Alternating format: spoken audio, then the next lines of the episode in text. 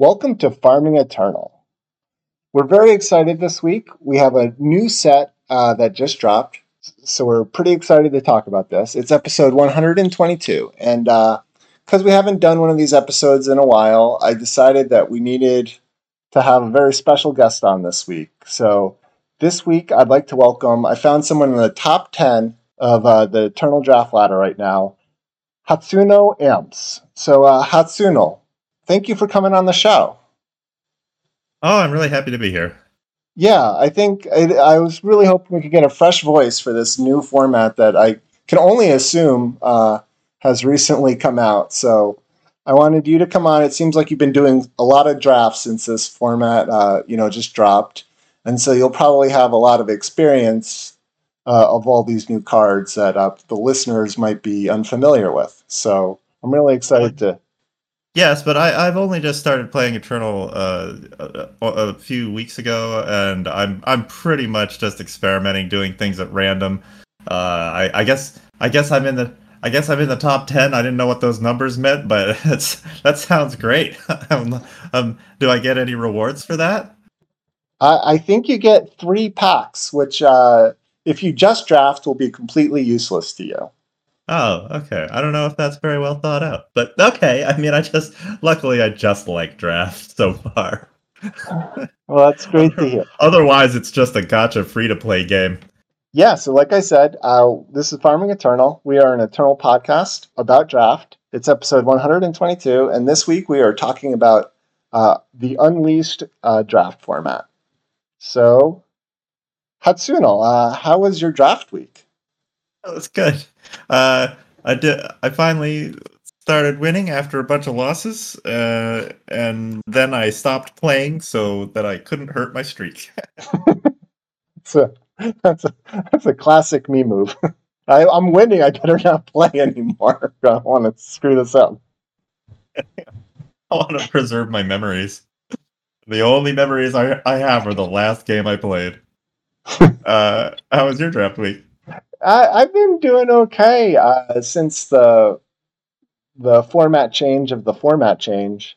Um, I've been enjoying the format more and been doing better. So kind of been having a positive record. So my gold is not depleting as much as it it once was in the previous format where I was just getting very very frustrated.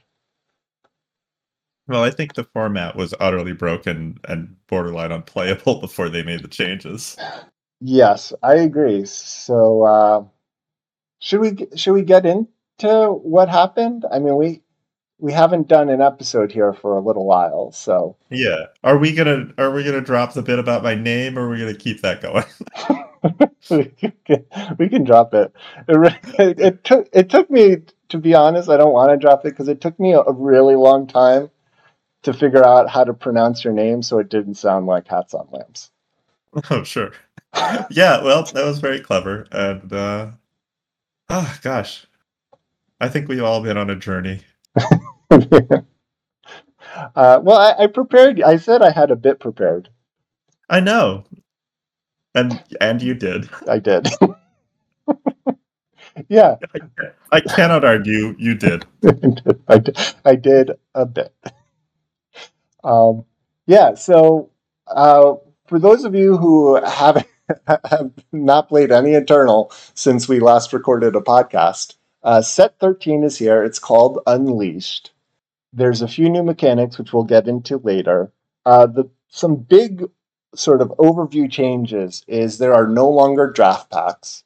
So right now, what we're drafting is set 13, set 13, set 12, and then set 13. So it's Unleashed, Unleashed, set 12, which has a name, and then Unleashed again. And then how they kind of get around this draft pack thing is they have now in Unleashed packs, there are three slots for reprints. So every pack will have three reprints, uh, replacing two commons and an uncommon slot. And then the uncommon slot has a chance to be a rare or legendary. So packs now can have two rares, two legendaries, a rare and a legendary. Oh, that's more than I knew about it, actually. I didn't look into the nitty gritty of it. I guess that's good to know. I don't think it affects my strategy whatsoever, knowing the fine details of that, but it is good to know. Yes. So, um, yeah, but so if you do see like a, leg- a rare, that doesn't mean that if if you see, yeah, it will. You know, if you see uh, what you call it, uh, a reprint rare, that doesn't that isn't replacing the rare slot. So there, someone did still take the unleashed rare from that pack. Yeah, that would affect your your reading of signals. So yeah, definitely keep that in mind. Yeah. And then since that happened, they did a huge update um, a couple weeks ago and rebalanced a bunch of cards. And that has created a, a, a very uh, a new format. It has, or at least it opened up some of the previously uh, less playable colors. Yeah, I think this is the biggest draft focused uh, update they've ever done. Is that correct? It feels like it. They did a one a long, long time ago, but it seemed it, that one didn't feel as impactful. Yeah, Uh, they did, yeah. the format before they made those changes, I think, is the worst format that I've personally played uh, for for the time I've been drafting. I haven't been drafting since the very beginning of the game, but I've done quite a few sets in a row, at least six, and this is this was this was horrendous compared to almost every other format. Yes, I yeah, and that that actually kind of helped explain the break for this podcast a little bit because I had uh, taken after the draft open, I was a little bit burnt out and realized I was maybe sitting in front of my computer on uh, Discord and playing Eternal like too much, and so I I took a couple week break uh, at the end of of set twelve, and then I missed the whole like preview format and then missed the beginning of set 12 and then i i reinstalled eternal got reinvig to you know re- rekindle my love of draft and then was just like felt very disappointed. I think part of that was that i i personally loved set 12 and and set, set and then unleashed had a set 12 pack in it so then not only was the format did it feel horrible for me but then it had like one pack where i was like oh man i could just be playing this. This would be so much more fun if all the packs were like this. Almost as though the game is mocking you. yeah that's what it felt like. Yeah and it But didn't help that uh, the really busted time decks were not actually working for me personally. So it was like ma- made matters worse no Luckily, that's gone. Uh, Yes. I mean, I guess we can sometimes briefly mention how uh, things have changed, but since that format won't ever exist again, we don't really have to dwell in it. No, we do not. Yeah, and we're gonna just assume we're not gonna talk about I think what cards changed and how they're changed. Where we're just we're starting with a clean slate here. Yeah. Um, yeah, so uh, we'll go into our usual uh, showy things. So, uh, card of the week. What is your card of the week this week? My card of the week is Backlash. So Backlash is a card from um, set one. um, it's it's a it's a it's a fast spell in primal. It costs two and one primal, and it says negate an enemy spell and deal two damage to that player. Uh, and I think this is one of the most interesting cards right now. Uh, it is in the reprint set, so you'll see it up against um, other all of the cards in set thirteen. Um, and it was always sort of a fringe playable card because there are spells that you want to counter, and spells usually come at a time when uh, your opponent really needs for them to happen. You know, they're casting a spell, and it might be a combat trick uh, to save their their unit in in combat, or they need to remove one of your units, and, and usually it's pretty vital that that spell goes off. So backlash is actually kind of a strong card. Uh, the problem is that most decks are full of units and not not as many spells, so backlash is only effective uh, against a small number of cards in your opponent's deck. But this format has so many good spells and so few good units that there are often a lot of good targets for backlash in your opponent's deck. And this is the first time when doing two damage to the player is ties directly to one of the main mechanics of the set, Frenzy. So anytime you have a unit in play that activates on Frenzy and you cast a backlash, your opponent probably lost the game. Yeah, that, I I actually liked how you described backlash and why it's you know because I think backlash is kind of a contentious card about whether it's playable at all or not. And your point about how usually when people are playing spells, they're they're very important, and that's why even though it's kind of like a situational one for one, it's kind of a it can be a a more powerful effect than it looks at at first glance. Yeah, how valuable is destroying your opponent's plans? Pretty good, you know. Yeah. That's valuable. So my my card this week is uh, Lute-Strung Bow. That is the one cost relic weapon. It's a one one, and then summon deal one damage to an enemy. And uh, I am mentioning this card because this is one of the this is one of those cards where I look at it and I just like my mind refuses to accept that it's a, a pretty good card. But uh, I think it is a pretty good card. You have it in your best commons of fire list, so you think it's a very good card. Um, having a one-one weapon just seems so bad, but I I got to think of it more like a slow char. I think it's, but or even better. I think it. I think it's more effective to think of it as a a two one relic weapon, like a Fury Blade. Yes, that is much more versatile because you're doing it. you can still kill anything with two uh, life, um, or two uh, whatever it's called, two body, two health. You can still kill anything with two health unless it's got Aegis. Um, but also you can split the damage between two units or you can activate frenzy and kill a one health unit. You can do a lot with Lute-Strung Bow. Uh, ex- anything except kill large units. it, I, so I think it, it is very flexible, and like we talked about with backlash, there are there are a bunch of frenzy cards, and there's some in fire, and so the fact that you can kill an X one and trigger frenzy can be very powerful. I think I might have played my first Lute-Strung Bow today, and my opponent played uh, turn two, played the Grumbow Platoon, the 2 1 uh, Unleash card. And then I was like, ah, do I kill that? And then I was like, maybe I'll just like wait a turn and see what happens. And then turn three, they played a Hero of the People. And then I was like, wow, Lute-Strung Bow is awesome. So I'm not sure how. How often that stuff happens. I just know this card always blows me out. It always seems like after something happens, I just have a whole bunch of X ones on board, and then my opponent two for ones me for one power, and then I feel really dumb. There's there's so many units that have just one health in this in this format, um, especially if you're in fire. Like if you're in the Stonescar, uh, there's there's just going to be a ton of ways to to two for one. Not in every game, you know. Sometimes you've got a Lute-Strung Bow in hand and you're facing down like a Terrazon or something. well, this this doesn't match up well, but early game it, it almost always is is good enough.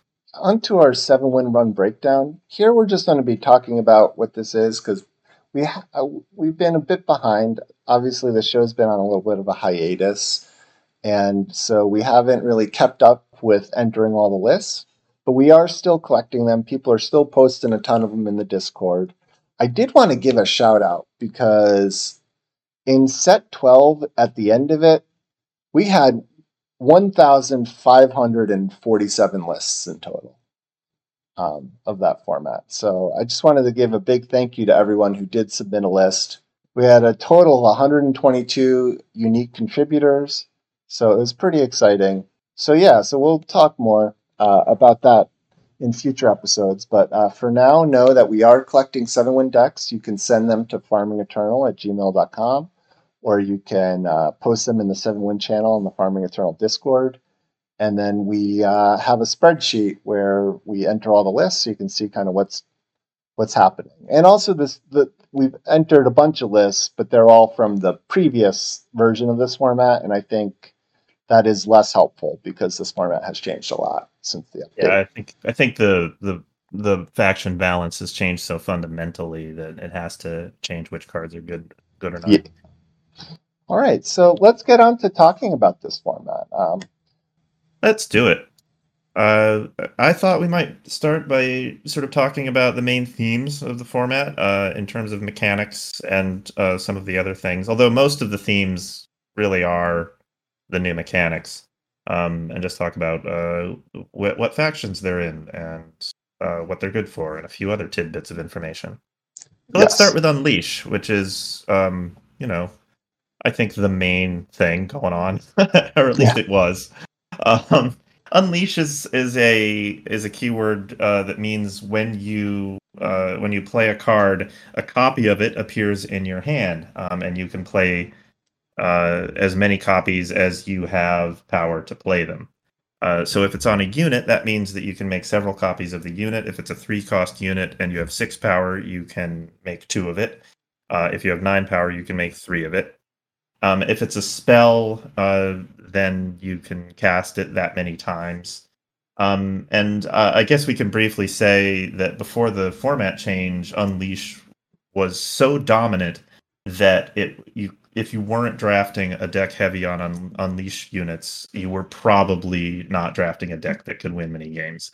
Uh, it felt like you weren't even in the draft if you couldn't get into time and get some of the two cost units. Uh, and now that uh, there's only one two cost unit, well, only one two cost common unit, um, it's much less likely that you'll get a, a deck that's just that could just flood the board easily with buffed units and just walk over your opponent. Anywho, it's still good. There's still some very good unleashed units, and it's excellent flood insurance, um, which is what I call it when you draw more power than you really want. Fine. As long as you've got unleashed uh, cards in your deck that just means you are essentially drawing cards every every few power that you play.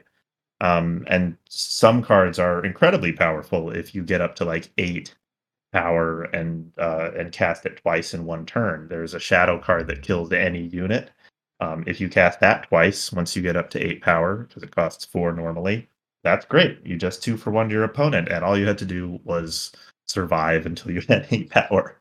Um, so it's good flood insurance, and it also is a heavily abusable mechanic if you have a way to bounce a unit back to your hand. Uh, let's say you've played it, you've played one copy of it early. You bounce it back to your hand, perhaps giving it a bonus with uh, with with tenured graviturgist. Uh, then you make two copies or three copies later in the game. You can bring unleashed cards back from the void, um, with a through the unknown, a shadow spell that gets things back from the void, and and uh, and make more copies of it later. Yeah, and the thing I wanted to point out for the reanimation thing that's I think easy to forget is because you discard the unleashed copy, the unit doesn't even have to die for you to be able to bring back a copy from the void. That's It's like that's absolutely correct. Yeah, it's a really neat little sort of side effect of the of, of unleashed cards actually creating a copy. It also counts as drawing a card when you play an unleashed card. It counts as drawing. You create and draw the copy. So there's a couple of cards in the format right now, uh, a couple of units that grow every time you draw an extra card, and Unleash activates that, such as the um, Elysian Acolyte and uh, good old Psionic Savant. and then there's a couple there's the the the justice relic, the double doors or whatever that gives a unit Yep. uh, plus one plus one when you draw it, so you're able to keep buff. You're able to keep buffing it, and that works very positively with Unleash because you play like a, the Grumbo platoon or whatever the card is called, the two cost two one. You play it, you draw a three two. You play that, you draw a four three, and so it it actually keeps adding. Yeah, and then the last one that you're unable to play goes to the void uh, as say a five four, and then when you threw the unknown that, it's a five four now. So you can do some very silly things if the game goes long enough. So frenzy, I think, is pretty interesting. Uh, I don't think it's as versatile and interesting a mechanic as as Unleash. Uh, Frenzy just basically says it, um, is a it's a, a ability that is on units, and it activates when your opponent takes non-combat damage, uh, which means spell damage. Uh, it means uh, relic weapon damage, and I think that's it. Yes, it does not mean nightfall damage. It doesn't mean nightfall damage, and I believe it doesn't mean like it doesn't mean killer damage. Like if you have killer and unleash on a unit, um, and you attack a smaller unit, that still counts as combat damage, as I understand. It does. Although yes. I that happens rarely enough in this format that I actually haven't been able to science it, so I'm not 100% sure about that. But I would say before trying it that it probably wouldn't work. Yes, I think it doesn't because like a card like Lightning Strike that allows you to kill an attacking unit can kill a killer unit. Right. Yeah. So it that would count as combat. But um it, that leaves an awful lot of things that do cause frenzy damage and they did a really good job with the reprints of bringing in uh, past cards that sort of did incidental face damage to your opponent um, but now they are frenzy triggers as well. So there's a lot of ways of triggering frenzy um, and now that uh, a lot of the frenzy cards are costed more appropriately um, to to be competitive in a draft format since the changes uh, frenzy is is pretty fun to draft and often effective Yes, and they also a- added actually frenzy triggers to a bunch of uh, a bunch of units yes. or a bunch of spells. I mean, um, you know, like a couple of the shadow spells that previously did not have a damage like a pinning effect do now have a ping effect. yeah which completely changes their their value in this format because there's a lot of uh, units that that gain a little frenzy trigger here and there um, and m- uh, many of them are playable on their own so they just get a little bonus This is this is not exactly the place for this, but um, while we're talking about how you do uh, have to pay attention to what like attacking, attacking and damage and what that all means. Uh, the one of the spells that did get changed is an unleash spell, the shadow one. That's a, a three cost and it gives a unit minus one minus one with unleash, and now it gives a unit minus one minus one with unleash but it also has that unit deal one damage to its player. And it's a fast spell, so which which means that when a unit uh, after your opponent declares attackers, you can play that spell. But if you play it on an attacking unit, it is an attacking unit that's dealing damage, and so it does not trigger frenzy. oh. Well i've i've just never seen that happen in a game so i didn't know that. Yeah, I, I learned that the hard way because I had the the the primal, the three cost one three that gives a unit flying, and I thought I was going to Sure. be really clever by giving one of my units flying at fast speed, and then block, and then I shrank their guy, and none of my none of my guys started flying, and uh, I died.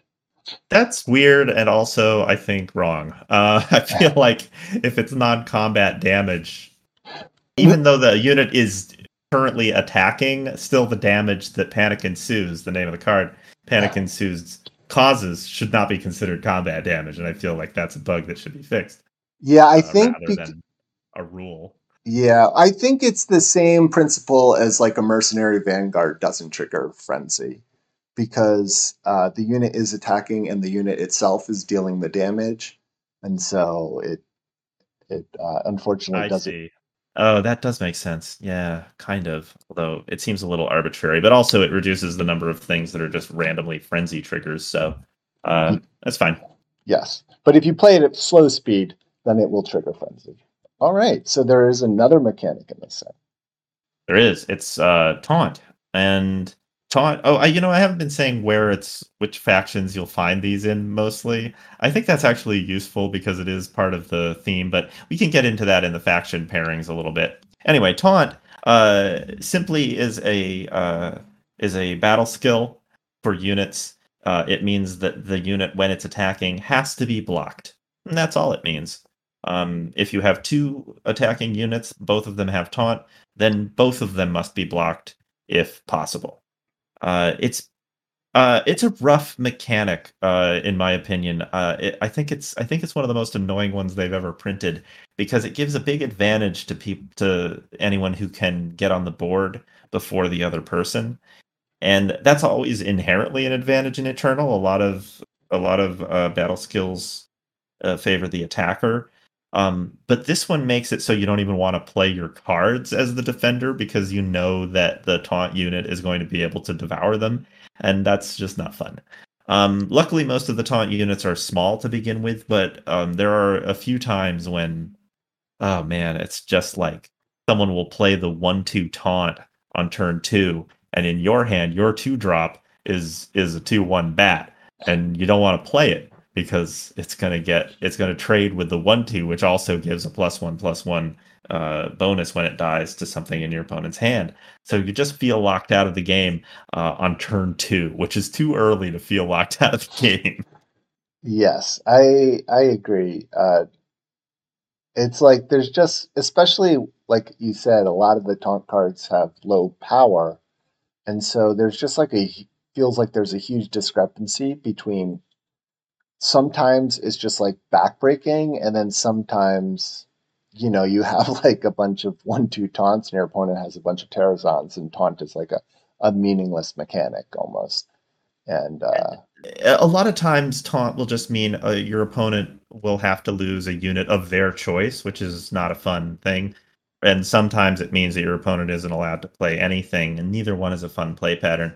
Um, I could be totally wrong about this because I haven't played Magic for a few years, but uh, but taunt is a, an ability that several uh, creatures have had in Magic: The Gathering, but I don't think it was ever keyworded because it was not something that they wanted a lot of creatures to have. Right. Uh, because for exactly this reason, I think, which is that it's not that much fun to play with.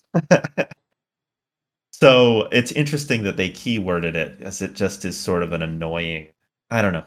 It gives. Uh, uh, I I think it's not strong enough to be a real problem in the format.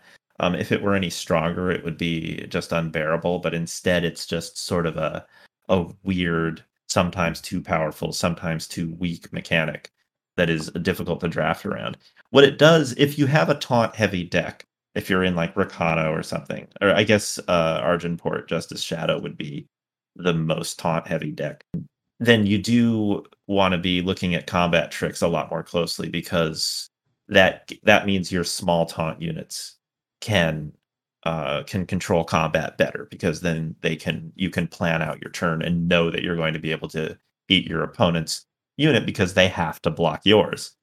Um, but uh, it I, I think the thing that bugs me the most about taunt is that it makes being going first so much more valuable. If you have the kind of opening where you play a 3 2 on turn two, and then you play the Minotaur Tailor, which is a 2 3 that costs three, it gives plus one health to another one of your units and taunt for the turn. Um, if you play the 3 2 and your opponent plays a 2 2 to block it, and you play Tailor, making giving you a 3 3 taunt that eats their 2 2, you're at such a big advantage very early in the game that it's very hard for your opponent to recover from. And I don't think it's healthy to have play patterns where the game is essentially over on turn three. Yes. Now that we've complained about taunt, we can talk about a bunch of themes that are maybe less supported. Yeah, really, really surprisingly poorly supported, uh, considering that they're present at all. But there's sort of themes that are evergreen. They kind of come back um, uh, to some degree in almost every set, and they're variously supported. There's a relics matter theme in uh, mostly in Justice in Time. It's very important for certain cards. Uh, there's uh, especially a couple of green uncommons that are so heavily dependent on having relics uh, that they're almost undraftable without them. And I feel like there's not enough good relics in Justice. No, to... there aren't. You have to find them in other colors, which is an odd sort of juxtap- juxtaposition. The cheap, there are some common relics for Justice, but they're very close to unplayable. Um, Yeah. And then there's a little bit. In, all of the all of the factions have a few relics that are essentially playable, and then there's the uncommons. Uh, there's the hours, which are all perfectly fine. Uh, they all cost two. Draw another sigil of the appropriate faction, and then can be sacrificed for six to have some effect on the board. Um, and those are all those are all playable because at least they replace themselves. So um, that if you get one of those, it sort of uh, gives a lot more value to the cards that do depend on relics if you happen to to pick them up later. So there is a little sub theme that you can sometimes draft, but it's not so major that it feels like a major theme of the format. It's just interesting that it appears on so many cards.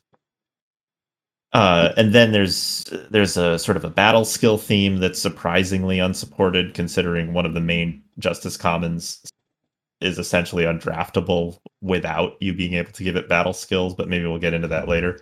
Uh, there's some stun cards, there's some spell damage stuff, there's a little war cry. So all of the main themes that the factions usually have show up to some degree, but they're mostly not supported as well as Unleash and Frenzy. So the the factions that aren't good at Unleash or Frenzy are at a big disadvantage.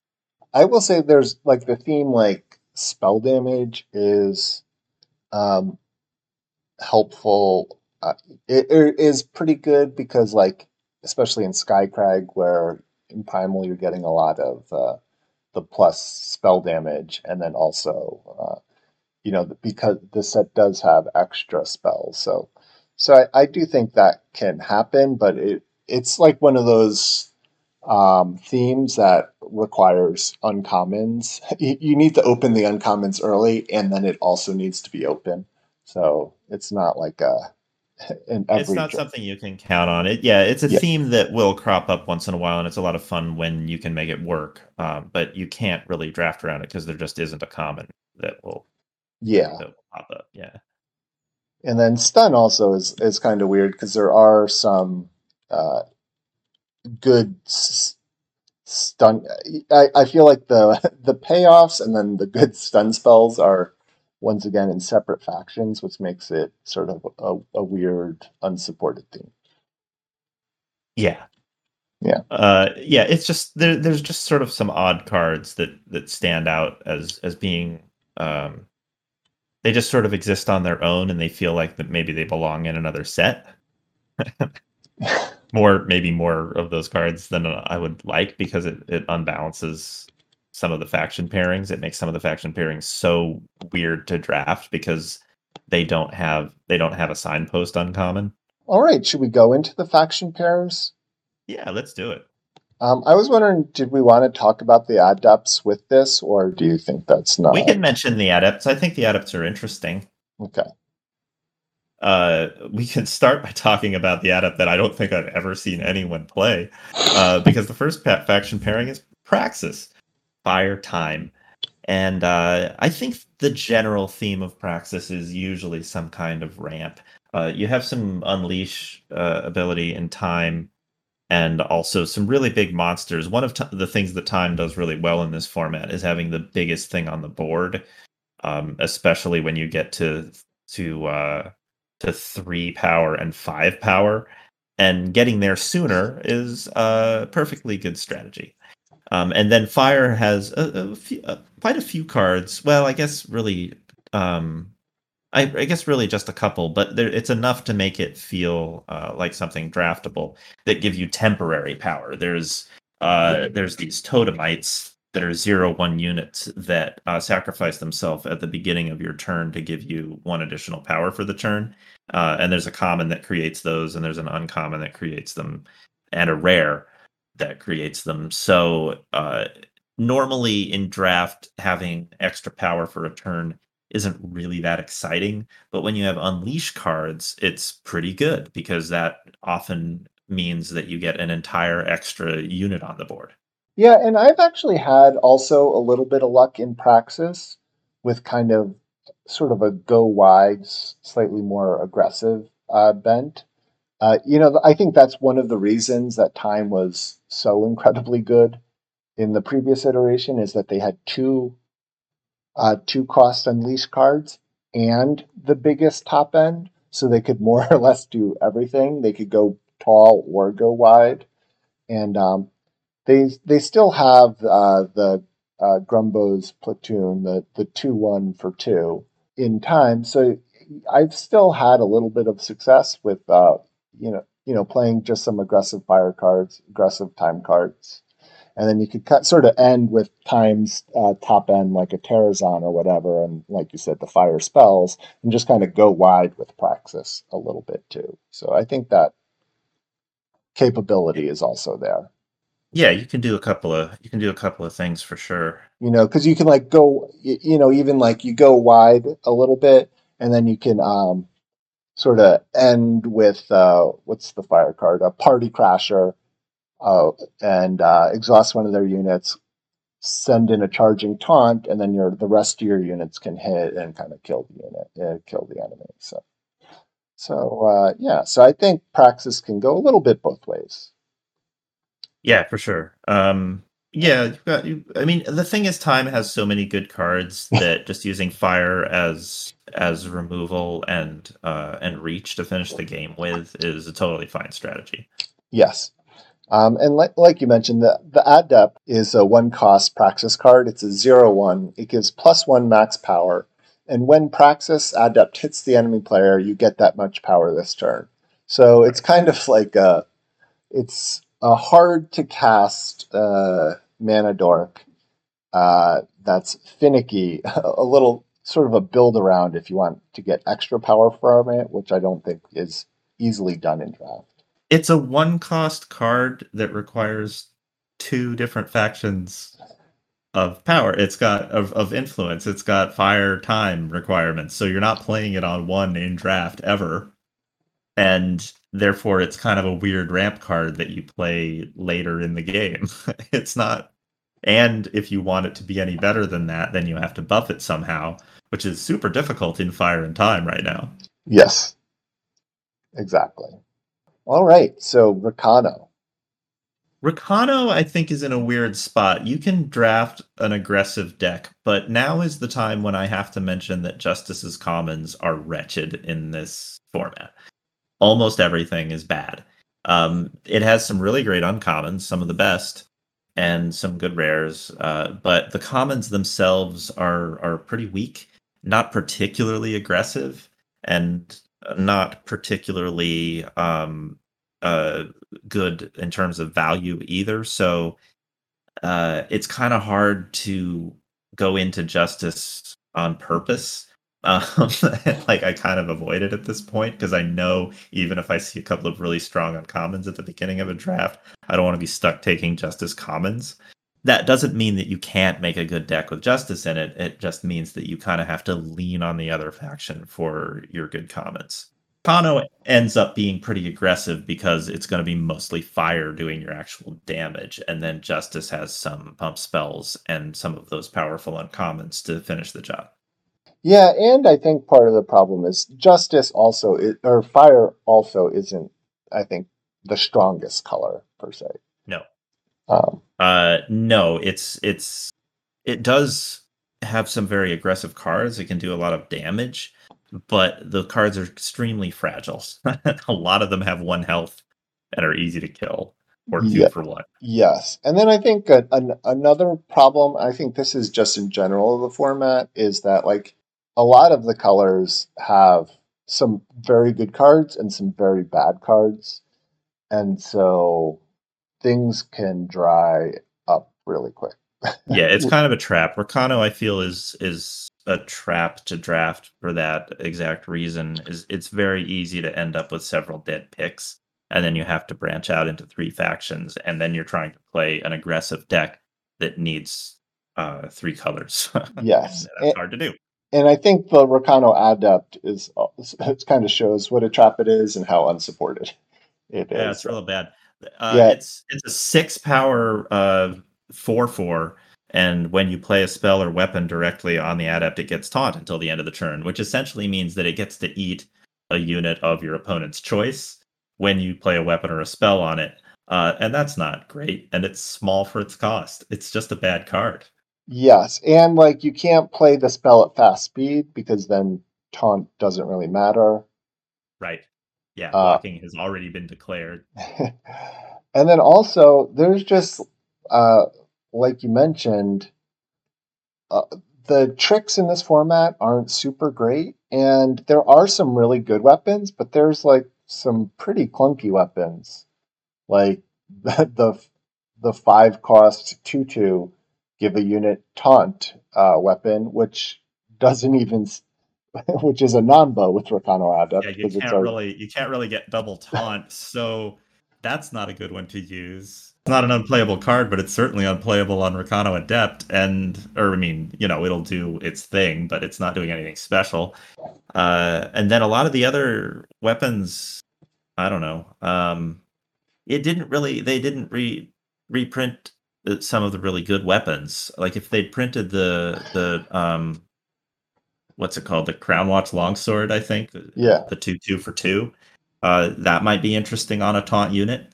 Uh, they just really didn't do that, and they didn't reprint Finest Hour or any of the other efficient uh, mm-hmm. pump spells. They they reprinted the plus four plus four for three, and I don't know. Uh, it doesn't feel like that was really a focus. If they if they throw Finest Hour in there, then uh, is going to be a real thing, but it, it doesn't exist. All right, so then Skycrag. So Skycrag uh, is finally uh, pretty good. Um, I guess Praxis is is fine too, but uh, I think uh, Skycrag is sort of one of the ones that you can actually aim for, and I think it's mostly a spell focused pairing because Primal has a lot of good spells um, and fire has a lot of good removal too. So you sometimes can end up with a deck without a whole lot of units in Skycrag, and you can just sort of control the board with spells um, until you have an advantage and can just do damage with it with whatever stupid units you have lying around.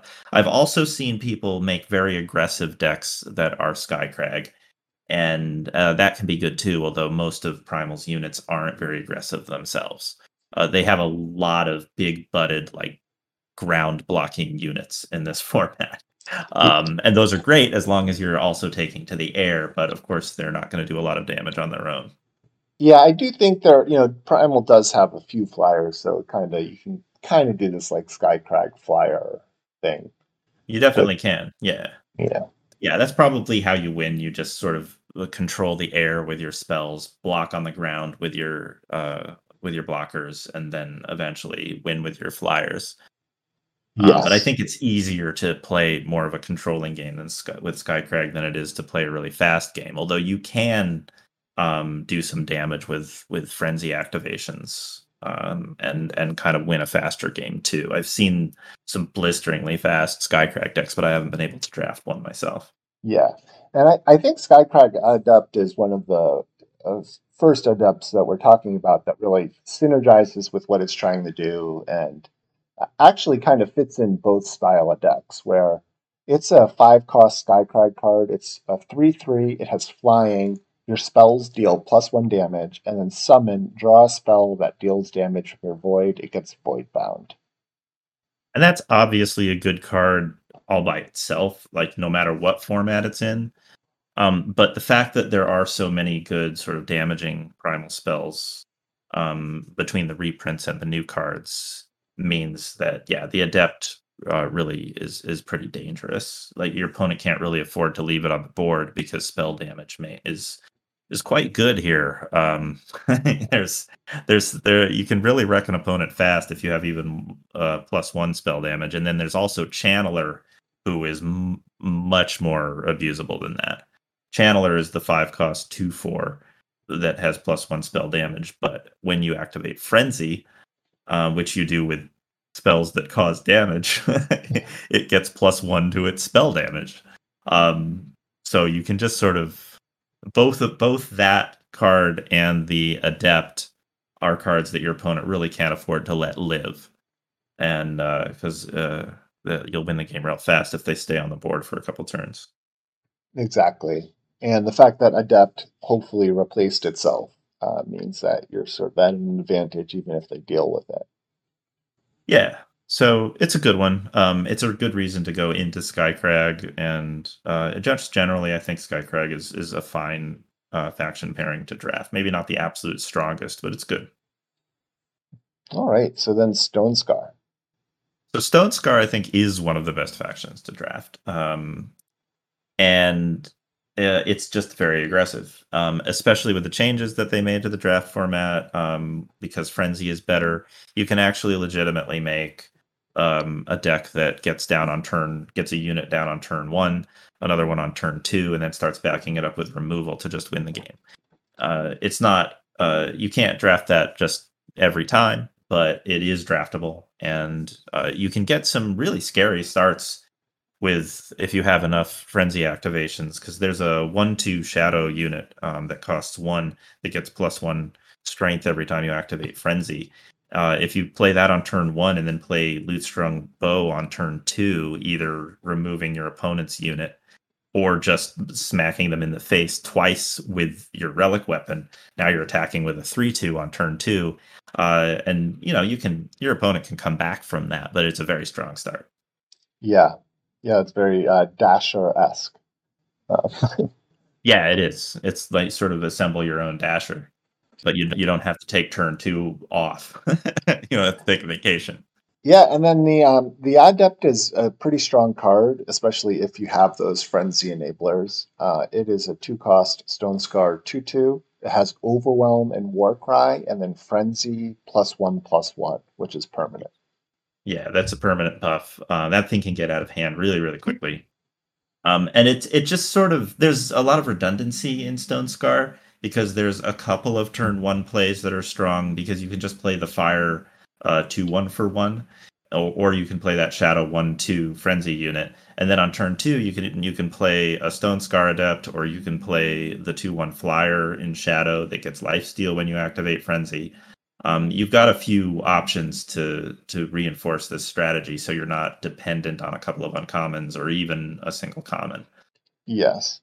And i think what might possibly help this this archetype out a little bit is the fact that without frenzy enablers some of the shadow cards are really bad. And so you're you know you're like less excited to play like the one cost one two in an Argenport deck even the bird um, or whatever it is, the two one flyer in, in, like a deck that doesn't support frenzy as well, and so uh, I feel like you can pick up a lot of these sort of a, more aggressive shadow cards because even other shadow decks don't really want them necessarily.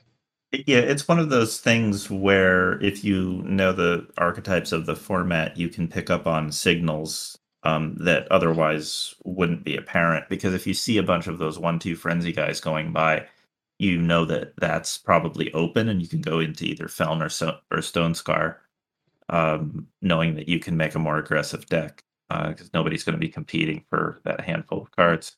All right, then Combrei, good old reliable Combrei. Yeah, Combrei still works.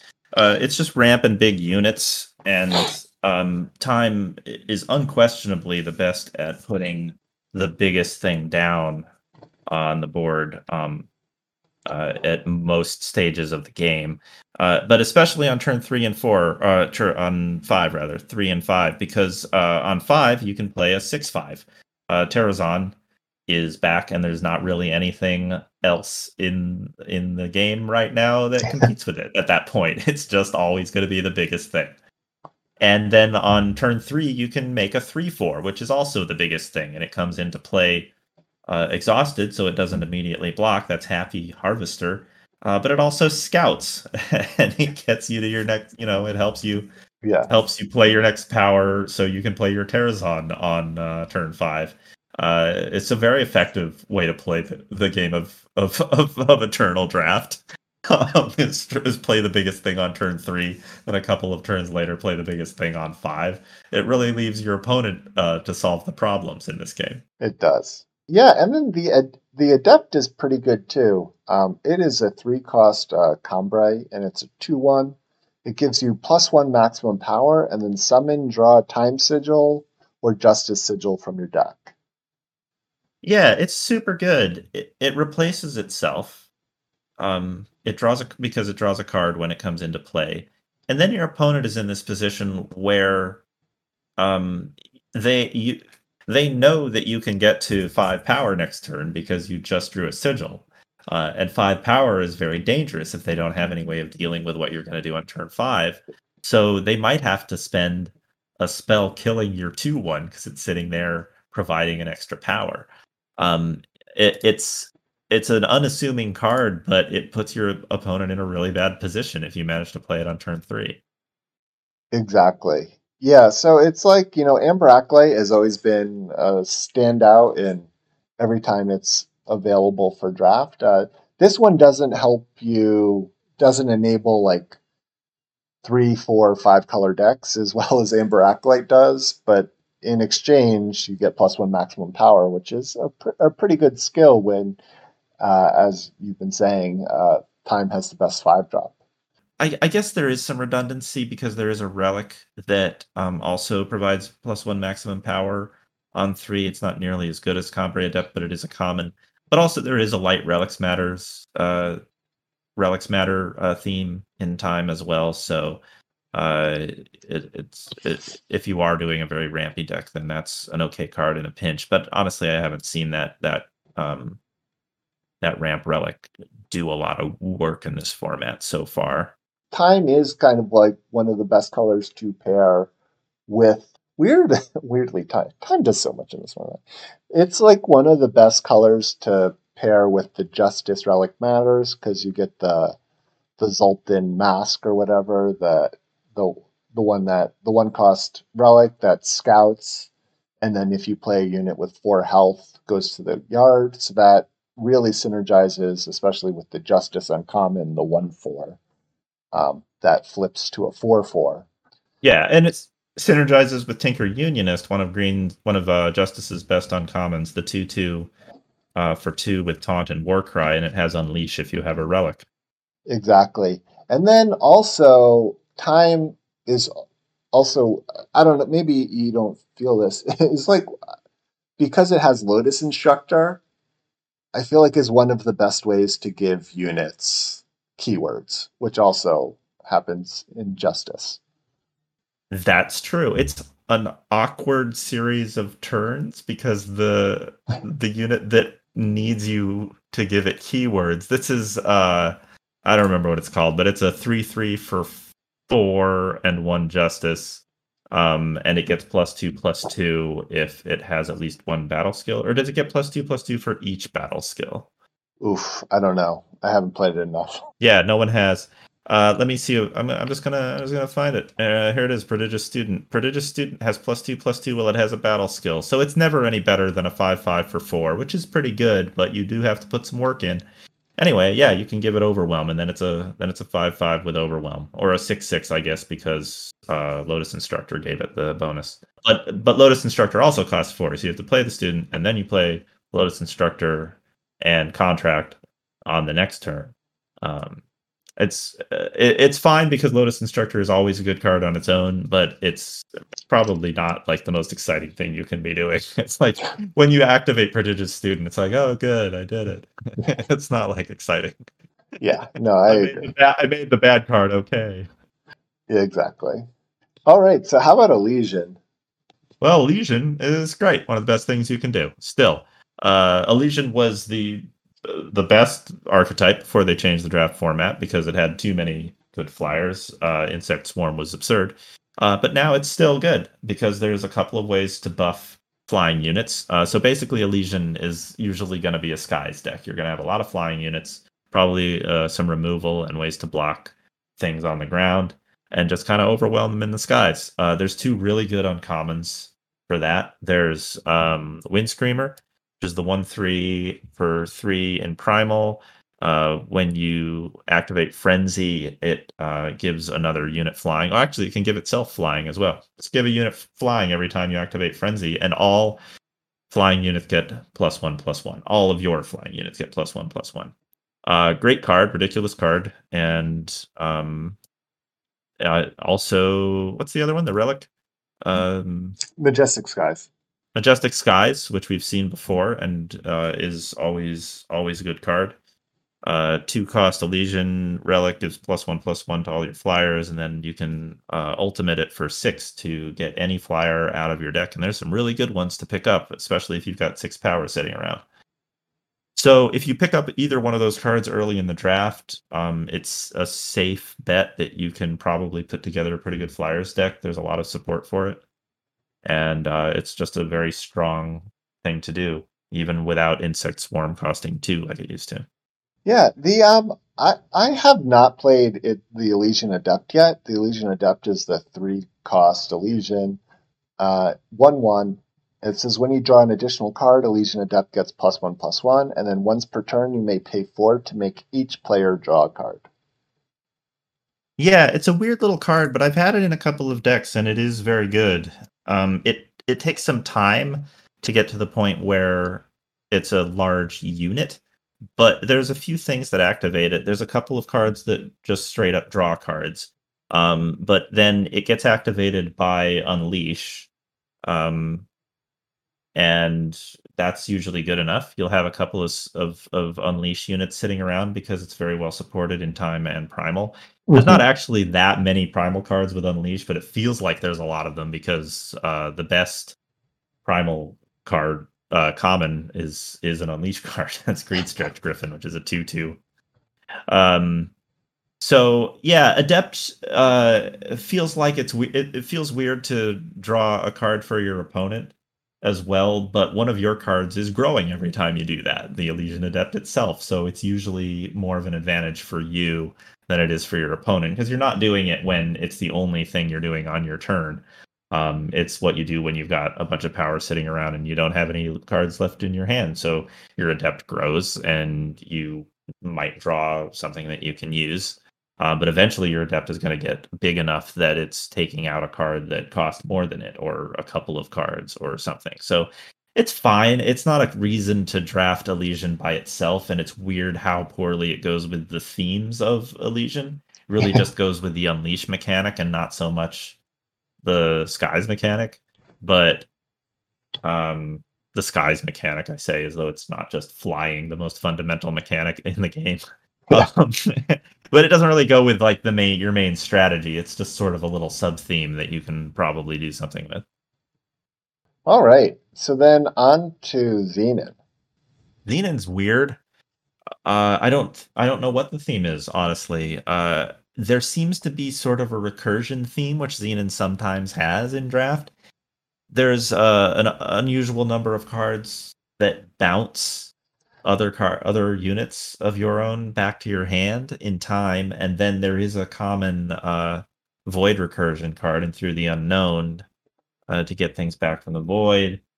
Uh, and there's a few cards that give units permanent buff. So if you can keep the game going for a while, you can sort of gradually overwhelm your opponents with value. But it's kind of tough to put together, honestly.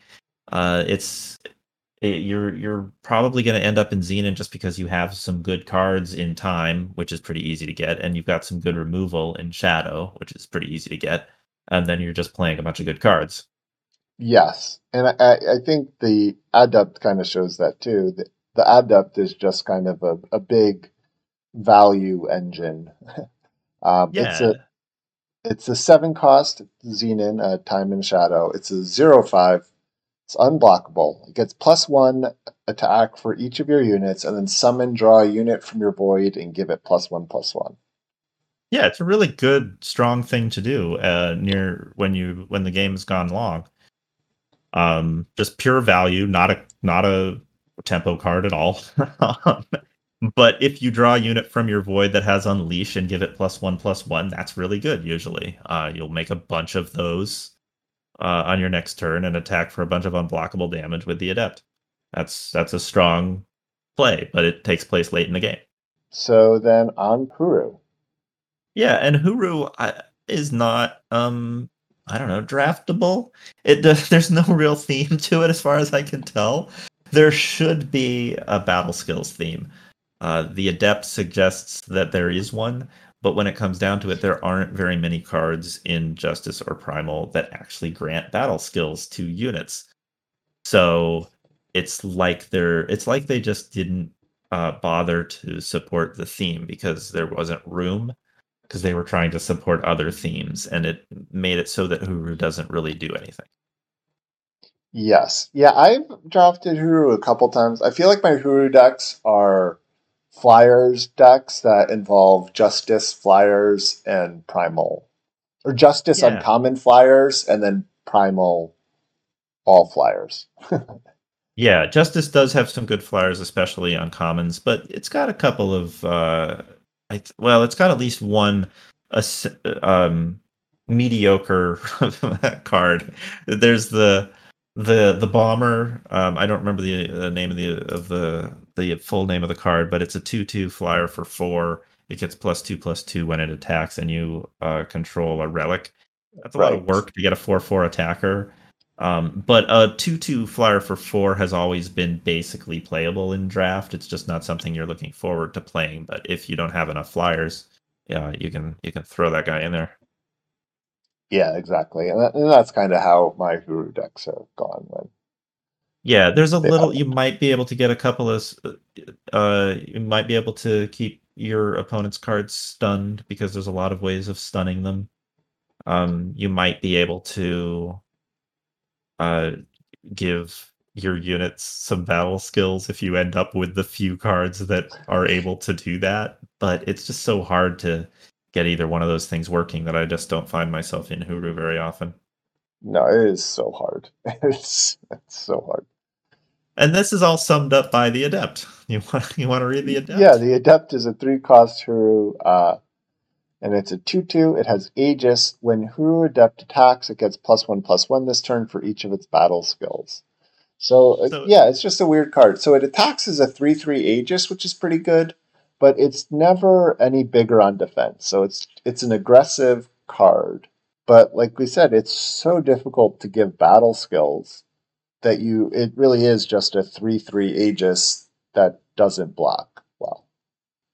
Yeah, and it's got Aegis, so it's hard to kill. So if you manage to get some equipment on it, like the you know the two one and flying card from set twelve, then it's going to be very hard to stop, for sure. Uh, it's just you don't know if you're going to see one of those during your draft. There's it's only one pack with them, so uh, it's if you pick up a, an early Hooru Adept, you're still hoping not to play Hooru, which is sort of a weird, weird position to be in. Next is Argenport. Yeah. So Argenport has, I think, the most taunt going on. Um, uh, the, you're going to end up with uh, again, Shadow has good removal, but kind of weak units. Um, Justice has m- just weak everything, but um, you get But a great get- adept. but a great adept exactly um so argenport i just want to say usually is my go is one of my go-to's in almost any draft format because you end up with a couple of removal spells in shadow. You end up with some of the best commons in in the set uh because justice usually has those. And uh you end up just sort of having better cards than your opponent on average because so many of your commons are good. Um, with Justice's commons being essentially uh, bad, uh, it's it's kind of hard to to make that happen now. So I'm Argenport really isn't that strong. The factions are better balanced than they were at the beginning of the format, but as we're talking about this, it makes it sound like they're not balanced at all. A lot of faction pairings are just bad. Though I will say I've actually drafted a fair bit of Argenport too, and it's been fine. It's been good. Yeah. Yeah, I think it's all right. The adept is good, and also because there are a lot of taunt units um, between justice and shadow, you can kind of draft to that. Uh, any anything that's a combat trick is going to be more powerful because you can guarantee that your opponents are getting into, or, or you can guarantee that your units are getting into combat. And then uh, so the adept is uh, it's a four cost uh, Argenport, and it's a two two. It has taunt, life steal, entomb. Give an enemy unit minus two minus two. Yeah, Um, it's, that's very similar to an old shadow uh, card that was a two-two for four, and then when it dies, it gives an enemy unit minus two, minus two, and that was always a really good card in limited. And this Yeah. is much better. Much better because it has life steal, so your opponent needs to. I mean, it has taunt, so your opponent needs to block it. It has Yeah, life steal. It has life steal, so your opponent needs to eventually kill it. And then it gives an enemy unit minus two, minus two. So you either kill the thing that blocked it or you kill something else. And Yeah, it's a it puts permanent your- minus two, minus two. Yes. Yeah, which is very good with some of the um some of the the units that have revenge or whatever. That they they don't come back now. So, so I, I think one of the best ways to have a good Argenport deck is to draft uh, multiples of these Sure. and then and then figure out the rest. Yeah, why not? I mean, you'll end up with some good cards, but again, I, I it's it's tough with the with the situation with justice. As it ends up, uh, you you end up with an underpowered deck, even if Argenport is open. Yeah. Yeah, I, I I feel like I'm just so biased by how strong Justice's and commons are that every time you say this, I'm like, yeah, but how does my Justice opponent always play Irania against me? Play who against you? Rania, the the legendary Valkyrie that they always draw off of the Oh well, that's that's the pro. That's a, a specific problem that the format has, uh, which is that aerial deployment is busted. Um, yeah, I mean, obviously you're going to play Justice if you have an aerial deployment because it's one of the stupidest cards in the, in the format right now. Uh, it, would be fun. So aerial deployment. Let's just talk about aerial deployment because it is one of the cards that gets you into Justice. Although I'm happy to splash it. Um, it's a it's a two cost Justice spell with Unleash, which means you can ca- you can cast it for every two power that you have. Insanely. It has uh it it creates and draws a random Valkyrie or bird. Uh, which sounds like okay, you're gonna fill your hand with random cards. Uh, but in practice, because this isn't a Valkyrie set, all of the Valkyries are bombs. yes. And some of the birds are as well. Because the only Valkyries in the set are like rares and legendaries, so that's all you draw. It's insane. It is. It it was it was insane. They added birds, and so now my opponents just get Helenas. Yeah, just all, just all Helenas. It's it's real dumb. Did not solve the problem. no, if they had printed aerial deployment in a set with uh with just a bunch of random Valkyries, like there have been sets where half the Valkyries are just uh are draft filler. Fine. Then it fits in fine. But they made the they they they, they thought up the card, they printed it, they put it in the set, and I don't think ever tested it because they never saw that, oh look, you just get the four six with life steal basically every time you cast this. yeah. Yeah, it's crazy. I mean, honestly, I don't think there's any set where I would seriously enjoy. I it's like I don't know. It's it's crazy. It's like think part of let's the- make an invoke card where you can just like invoke multiple times with one card. Yeah. Yeah, all it does is all it does is is invoke good cards. Um uh, the, the- the other problem is that unleash is so much better when it costs 2 than when it costs 3 that costing something at 2 with unleash should have been done with more care. Um, yes.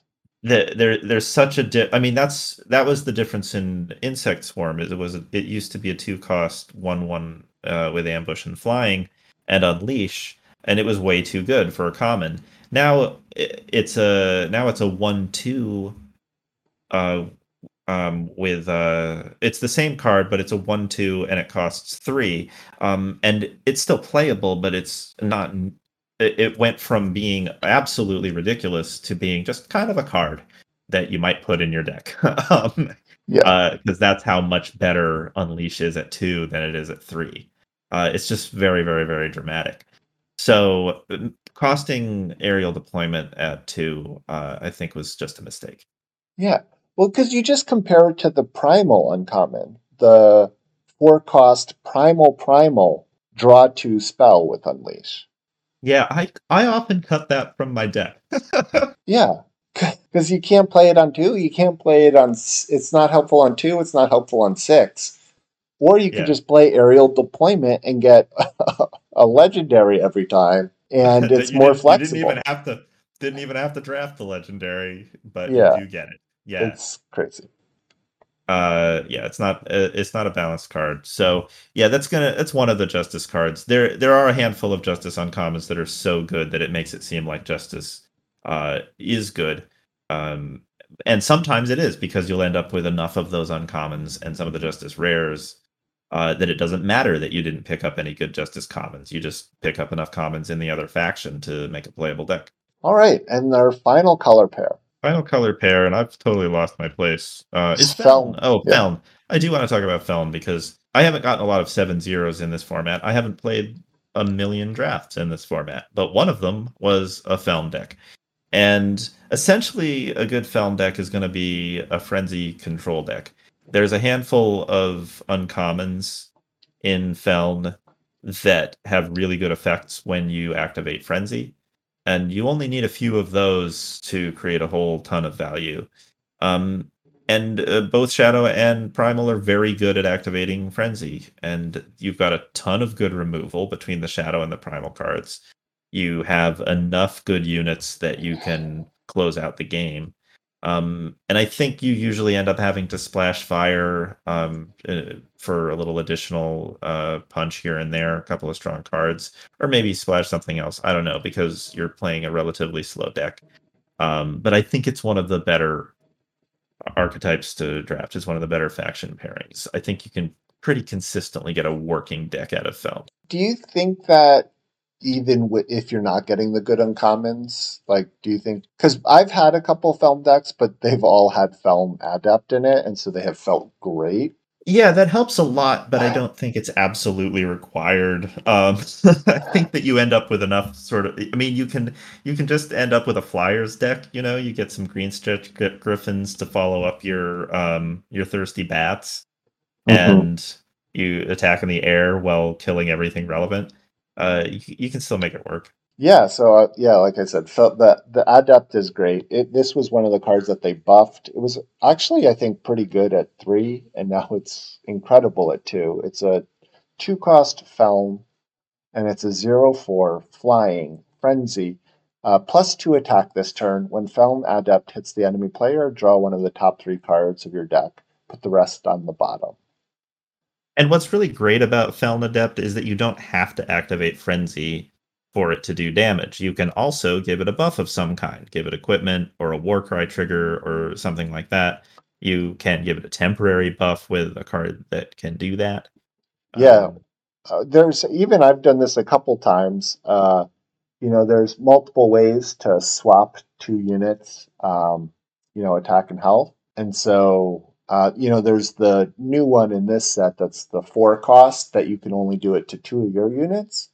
But if you're given, you know, if you're turning Feln Adept into a three three in the air and one of your units on the ground into an 0-4 to be a blocker, you know, like that's that's a great trade. And you're then attacking with Feln Adept, replacing your the card immediately. Um, you know, or there's the the complete blowout uh, uh, with the card from set 12, the six cost one. Um, yeah, that's that's pretty brutal. Um, but uh, there's yeah, and even if you can't activate it for a couple of turns, you just don't have the right cards in your hand. It's still a zero four, which is a pretty large thing to play. Um, if you're just want to block for a couple of turns, and it does this wonderful thing where um, sometimes you have to choose whether you want to cast your spell to remove an opposing unit or damage your opponent's face and activate frenzy. But when you have a Feln Adept that gets to attack after you cast a spell at your opponent's face, um, it doesn't feel so bad to thunder pop your your opponent because you get to draw a new card. Exactly, and it's it's one of the top three cards, so it's not even just like oh, I'm drawing a power. You're uh, No. you know, No, you get to scout twice and then draw a card. so very strong card, very fun to play. yeah, not not as fun to play against, but definitely fun to play. Yeah, and that's the other thing is it's so strong your opponent has to deal with it. But then Shadow has so much recursion in this format that you can just get it back, and it's so cheap. It's like ah, just play three. Yeah, it's back. Uh, I hope you're having fun. exactly. Oh, yeah. Oh man, imagine Dark Return with this, giving it a power. Oh, that'd be that would be too good. If they if they if they rotate Dark Return into the format, it's going to be too good. They're going to have to they're going to have to at least increase it to a 3 again. It'll be this it'll be this card that's constantly changing. I imagine it's constructed playable at least in Expedition right now because uh on turn 2 it's it feels like you're playing a constructed deck. Yes. No, I, I'm actually I, I have a throne deck that I, I made that uh, plays it, and it's been uh, very good in it. Yeah, there you go. So yeah, cool. So I think we should end it here. I think so. Yeah, I think we we got into the uh, meat and potatoes of the format here, and those are a lot of my main thoughts. Uh, I'm glad that they made the changes that they did because um, I went for I had a long break from Eternal because I was tired of the last format. It was a good format, but I got tired of it because it went on for so long. And when I came back and it turned out that the format was bad, I was like, oh well, maybe I just don't play Eternal anymore ever. um, but then they made the improvements, and now now I play it once in a while. It's fine. It's one of the games in my rotation. Yeah, I, I, I my one worry with not this new format, but the not this format per se, but the new way that they're doing these formats and losing the draft packs, kind of. I do worry about how easily they can change the formats up to if they're still just releasing sets every five or six months. You know, because I don't think previously they did do a great job like changing up the draft packs to reinvigorate the format, but at least it was like conceptually possible. But I don't see how they do that now easily. I don't know either. Uh, they'll have to get creative with it. I think they did a really good job with the reprints um, in their choice of reprints, but I, I, I agree. I don't know if it is um, if it's possible for them to make a, dr- dramatic enough changes using this system to to really uh, get people drafting again a couple of months into the yeah. format the way they used to. Never used to because it would go good format, terrible format, adequate format. That was their pattern they liked. Um, but uh, uh, here, yeah, just changing three of the like that. If if if you change the reprints, you, but see, the, you can't even change the reprints in this system. No, no, because that's part of you know, like if you just buy a box and open packs, they have reprints. That's not a draft only thing. So it's like part of the set. So it's like uh, your reprints now say like, you know, like Rebel Sharpshooter is now in set 13. Say they don't change those, then they would have to do something like make uh, Unleashed pack like one and four, and then like some other set, like like set ten or something. Who yeah. knows how well that would go? That would change the format pretty fundamentally. I know, but that but now you're basing it on a previous set happen happening to synergize with this current set, which I don't think is as easy to do than creating a whole new set with draft packs, kind of. Yeah. Uh, well, yeah, it is limiting. But um, we'll find we'll find out in three months.